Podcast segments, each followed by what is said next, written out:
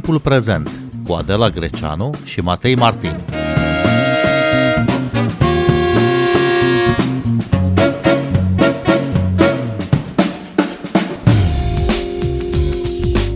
Din cauza războiului declanșat de Rusia, milioane de tone de cereale sunt blocate în porturile ucrainene. Ucraina este una dintre principalele țări exportatoare de grâu și porumb.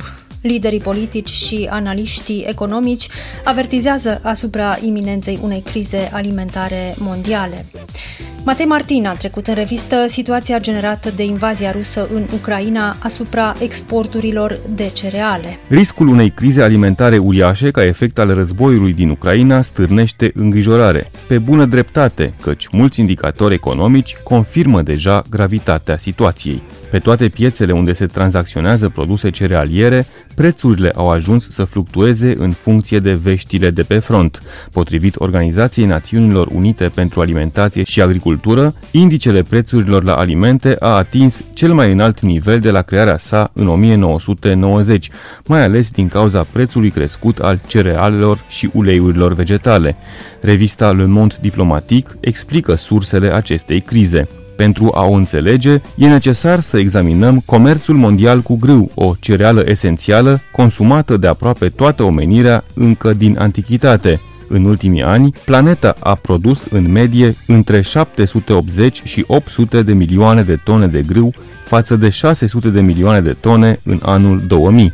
Sunt mulți producători mari, dar puțini sunt capabili să acopere consumul intern și să genereze un excedent astfel încât să poată exporta surplusul către țări care nu sunt autosuficiente. An de an, ținând cont și de surprizele pe care ne le face natura, episoade de secetă sau inundații care afectează calitatea recoltei, comerțul mondial se ridică la 200 până la 230 de milioane de tone. Rusia și Ucraina contribuie cu până la o treime din acest comerț mondial.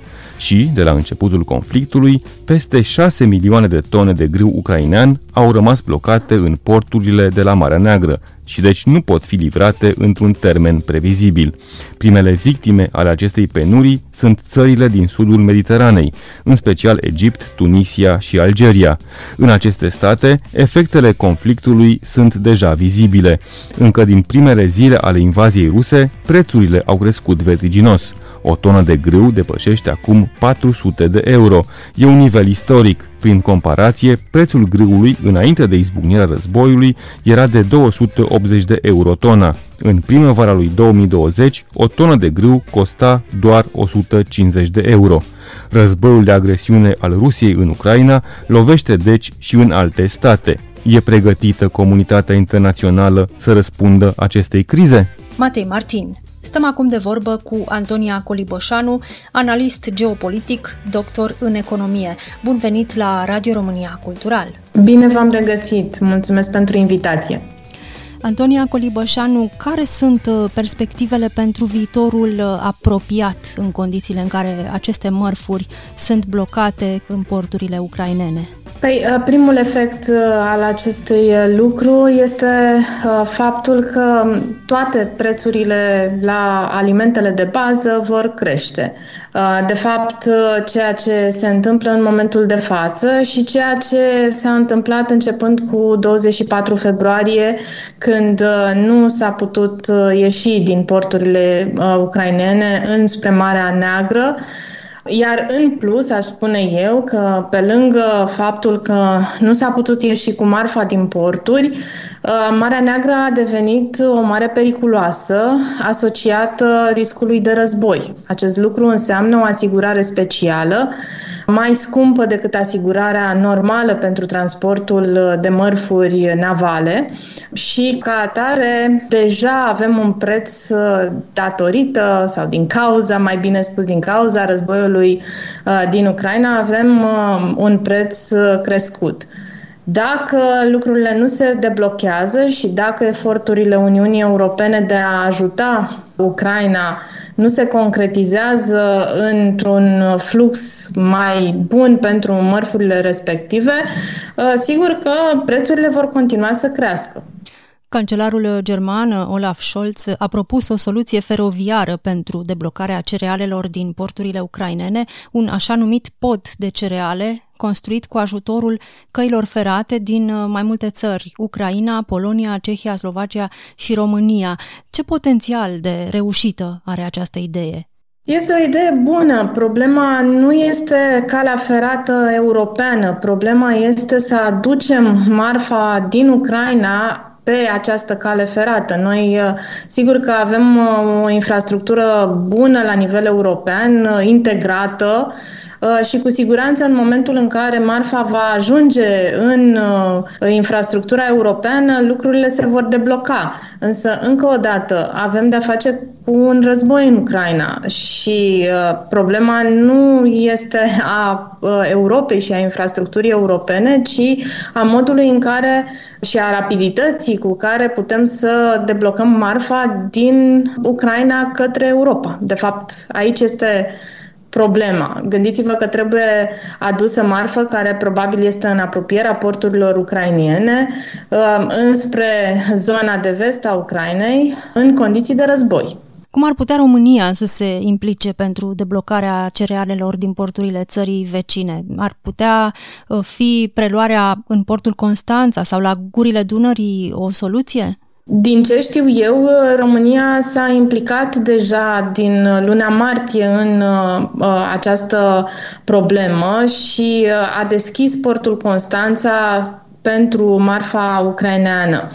Cu siguranță au existat inclusiv transporturi, pentru că mă gândesc că e deja destul de mult timp de când uh, România a deschis uh, portul Constanța pentru marfa ucraineană. Însă, sigur, din nou, dacă vorbim de efectul pe preț, acesta este mai mare, tocmai pentru că din Constanța uh, se pleacă pe navă iar uh, transportul maritim este mai scump. Deci uh, prețul uh, cu siguranță a fost mai scump pentru acea marfă decât ar fi fost în condiții normale fără război. De asemenea, din Constanța, sigur că marfa poate pleca inclusiv pe infrastructura feroviară. Ceea ce mă gândesc că s-o fi încercat deja. Nu știu, nu am informații în acest sens, însă, în mod sigur, dacă se discută la nivel european despre integrarea pe feroviar a uh, transporturilor referitoare la marfa alimentară, cu siguranță uh, se poate pleca din, uh, din Constanța către vestul Europei. Ucraina și Rusia sunt uh, principalele exportatoare de cereale în Africa. Ce impact va avea acolo această criză? De fapt, cred că acest impact va fi cel mai grav în ceea ce privește securitatea europeană uh, în uh, lunile care vor urma. Sigur, nu vom resimți imediat impactul, însă cu siguranță vorbim de posibilitatea unei noi crize de refugiați din uh, nordul Africii din cauza acestei probleme care se suprapune pe probleme deja existente. Africa, nu doar nordul Africii, ci uh, țările africane în general își uh, preluau cereale, cumpărau cereale și hrană din Ucraina și din Rusia, dar în majoritatea țărilor din Africa de Nord preluau cereale din Ucraina. Ca atare, deja se pune problema și deja se, se discută la nivelul forurilor uh, mondiale. Am văzut uh, câteva lor de poziție uh, la ONU și de asemenea și din partea Europei de la BERD Uh, vis-a-vis de problema pe care o poate aduce războiul din Ucraina prin prisma unei uh, situații de criză alimentară pentru Africa. Instabilitate crescută și cu instabilitatea crescută, sigur, risc de conflict crescut, care ne aduce problema refugiaților, um, un cost în plus, o problemă în plus, o problemă umanitară destul de gravă peste problema umanitară cu care deja ne confruntăm datorită războiului din Ucraina. Vorbesc de, de criza refugiaților din uh, Ucraina datorită războiului. Dar Europa cum uh, va avea de suferit uh, concret de pe urma acestei crize alimentare? Putem să gândim scenarii în momentul de față. Cel mai sigur, ca să zic așa, este impactul pe preț. De ce spun asta? Noi nu vom avea de-a face în Europa cu o criză alimentară în sensul că nu vom avea alimente, pentru că țările producătoare din Europa asigură nevoia de consum la nivel european și unele dintre acestea chiar exportă către alte destinații din, din lume. Ca atare, dacă ne uităm la geografia concretă a terenului arabil, uh, da, terenul producător de alimente, ca să zicem așa, Europa este norocoasă. Din perspectiva prețului însă uh, nu suntem atât de norocoși pentru că deja avem prețuri crescute la energie și acest lucru înseamnă un preț crescut pentru îngrășăminte. Uh, deocamdată, anul acesta, prețul crescut la îngrășăminte nu se vede deja în prețul pe care îl plătim noi pentru alimente, pentru că alimentele sunt făcute din recolta de anul trecut. De-abia de acum vorbim despre îngrășăminte care vor fi folosite în recolta de anul acesta și anul viitor. Ca atare, prețul va crește probabil înspre toamnă, iarnă și primăvara anului viitor și sigur gândind că avem de-a face cu un an bun, în condițiile în care am avea de-a face cu un an bun, am putea discuta de un echilibru păstrat pe termen scurt și mediu. Asta din ce am citit eu, eu fiind economist și încercând să înțeleg, sigur, ce se întâmplă în, în zona agriculturii și a producției de, de alimente. Însă, cu siguranță, în Europa suntem mult mai stabili decât în alte părți ale globului. Un uh, alt mare producător de grâu la nivel mondial este India, care a anunțat recent că oprește exporturile pentru că producția este scăzută pe fondul secetei și țara vrea să-și asigure necesarul intern pentru o populație de 1,4 miliarde de locuitori. India era o alternativă la grâul ucrainean pentru unele țări din lume. Ce se întâmplă dacă nu revine asupra deciziei de a-și opri exportul de cereale? Păi, probabil că tendința de creștere, din nou, creșterea prețului, cred că plictisesc ascultătorii cu această idee și, sigur, criza alimentară în zonele care erau aprovizionate de India. Am văzut, în schimb, vești bune din partea Africii de Sud, uh, care au anul acesta surplus uh, de producție și uh, care discută posibilitatea de a folosi încă un port pentru exportul de cereale în condițiile în care cererea de export de cereale a crescut pentru producția sud-africană. În momentul acesta nu putem să facem altceva decât să monitorizăm ce fac mari producători.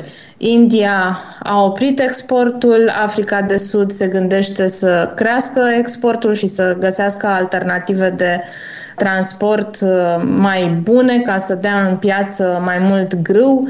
Deci uh, lucrurile se reglează la nivel mondial, însă pentru că nu anticipăm o scădere a prețurilor la energie și nu anticipăm neapărat un an extraordinar de bun pe producția agrară, astfel încât să echilibreze uh, lucrurile în zona europeană din punct de vedere al producției și productivității până la urmă, dacă vorbim și de prețul la energie, cu siguranță vom avea inflație venită și din zona aceasta a prețurilor crescute la alimente, care, sigur, nu este o veste bună pentru, pentru economie.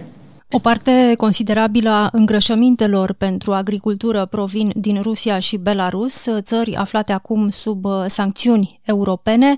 Ar putea fi preluată de alte țări uh, producția acestor îngrășăminte? Da, mai sunt și alte țări care produc îngrășăminte. Nu-mi dau seama, nefiind un, un specialist neapărat în agricultură, însă citind doar din știrile care vin din această zonă, nu îmi dau seama dacă, într-adevăr, celelalte țări producătoare de îngrășăminte au și resursele necesare de energie pentru a susține producția de îngrășăminte. Pentru că atunci când vorbim de capacități de producție, trebuie să vorbim și de materie primă. Și materia primă este energia care vine, cel puțin în zona producătorilor europeni de îngrășăminte, uh, vine în majoritate tot din Rusia. Ca atare, vorbim de o dublă dependență atunci când vorbim de criza alimentară și uh, cumva lucrurile sunt grave tocmai din această perspectivă a dublei dependențe. La începutul războiului știam că războiul economic a fost uh, început de Rusia tocmai din cauza faptului că a oprit transportul maritim în Marea Neagră. Acum însă lucrurile se complică. Pentru că Există mult mai multă incertitudine decât a existat uh, înainte de momentul uh, iunie, atunci când începem să folosim din rezervele de îngrășăminte.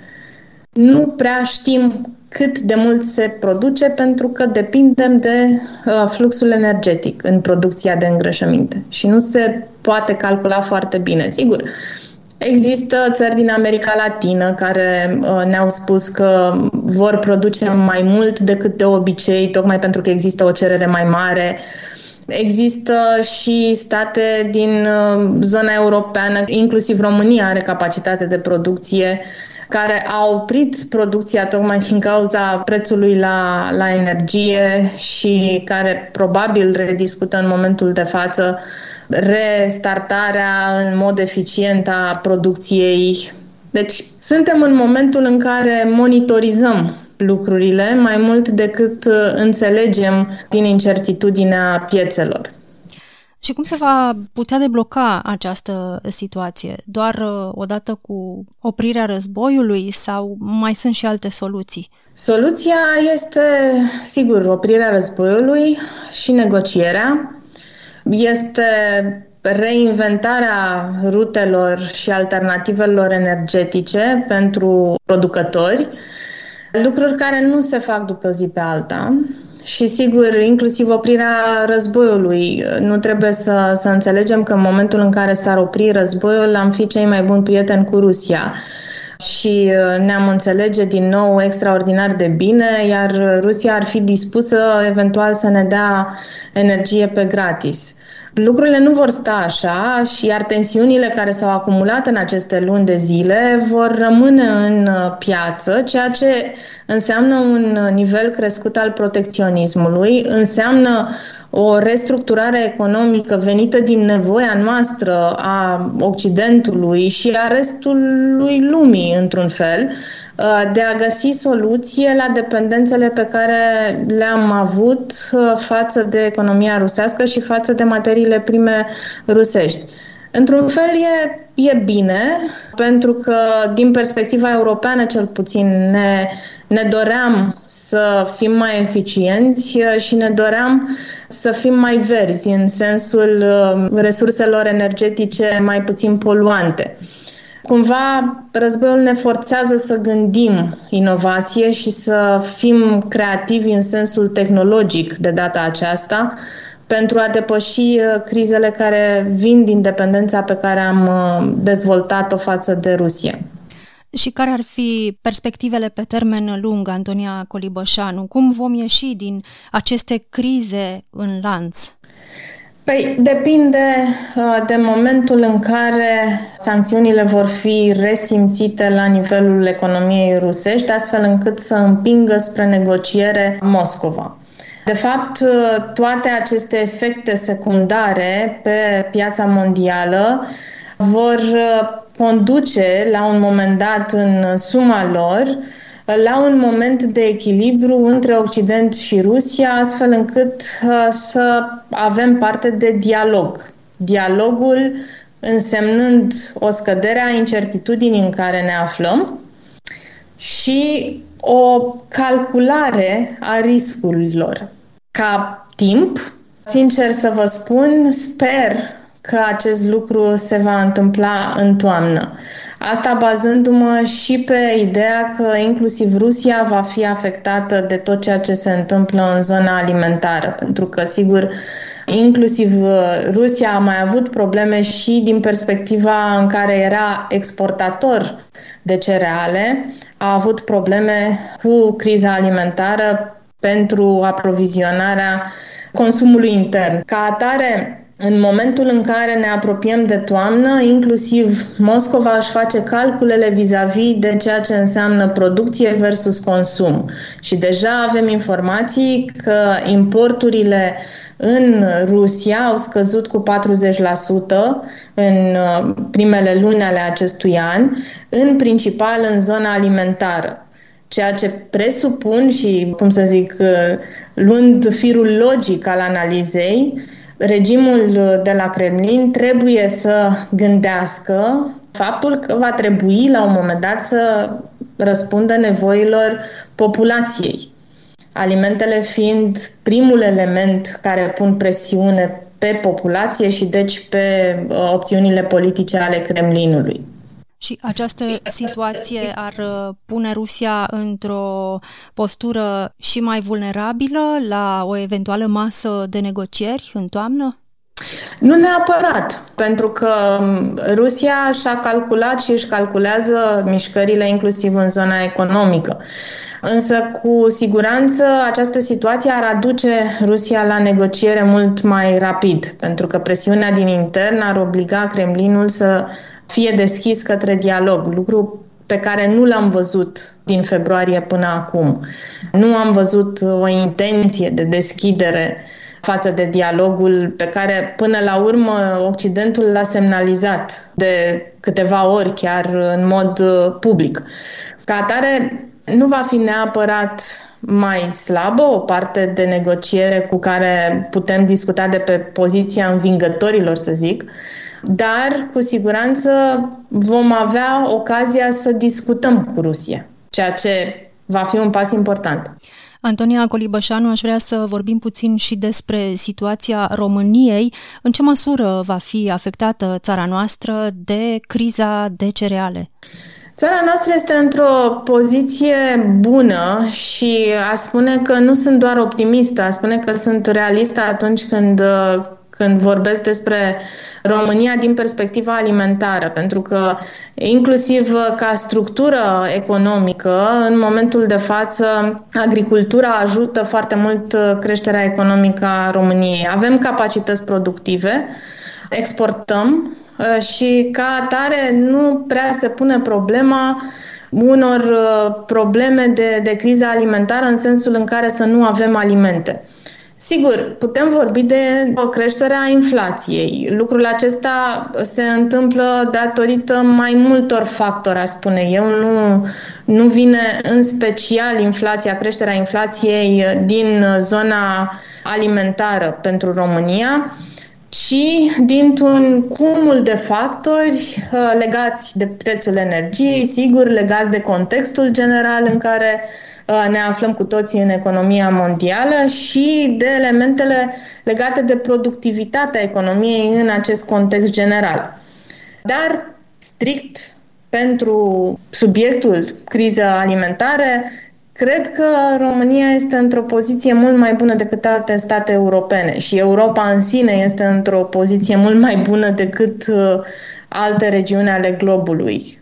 Am putea eventual deveni chiar un jucător uh, important în regiune? Am putea exporta în alte țări europene cereale? Suntem exportatori de, de cereale, suntem un jucător, inclusiv prin uh, prisma faptului că am sărit în ajutorul Ucrainei uh, din primele luni. Ca atare, România a înțeles uh, nevoia și a înțeles criza într-o manieră în care ceilalți membri ai Uniunii Europene nu au avut cum să o înțeleagă pentru că nu erau nici aproape de Marea Neagră, și nici un jucător, așa cum, cum ai spus, uh, pe piața cerealelor. Cred că deja suntem în această poziție a jucătorului uh, important în Europa din uh, perspectiva alimentară și nu avem altă șansă decât să continuăm. Cum ar trebui să reacționeze oamenii simpli? Cum ne putem uh, pregăti pentru ce urmează, pentru probabil niște scumpiri de prețuri? Nu știu, e o soluție să facem provizii, cum am făcut și în alte situații de criză recente? Nu cred că este o soluție și voi spune și de ce. Deși inflația crește, va crește, însă în România datorită producției pe care o avem, uh, datorită capacității alimentare pe care o avem uh, ca țară, din perspectiva stabilității economice de care beneficiem tocmai din, uh, din cauza contextului bun în care ne aflăm, pentru că suntem un jucător în piața alimentară, uh, nu este un uh, moment de panică pentru populație. Nu îl consider un moment de panică, nu cred că ar trebui să, să mergem înspre ideea de, de provizii, pentru că avem cam tot ce ne trebuie acasă și suntem exportatori. Sigur, nu exportăm chiar totul. Avem și elemente din astea de, de finețe alimentară pe care le ținem doar pentru noi, da? specialitățile românești sau în special pentru noi. Dar uh, nu suntem într-o situație de, de criză alimentară. Prețurile, după cum am spus, vor crește, în primul rând, datorită creșterii la uh, prețul de energie și datorită crizei energetice, din cauza situației de pe, de pe piața de energie, nu din cauza producției alimentare. Antonia Colibășanu, mulțumesc tare mult pentru interviu. Mulțumesc și eu. Noi suntem Adela Greceanu și Matei Martin. Ne găsiți și pe platformele de podcast. Abonați-vă la timpul prezent pe Apple Podcasts, Google Podcasts și Spotify. Cu bine, pe curând! Asculți timpul prezent! Timpul prezent e un talk show zilnic despre politică, societate și cultură difuzat la Radio România Cultural. Ne puteți asculta pe Apple Podcasts, Google Podcasts, Castbox, Spotify și altele.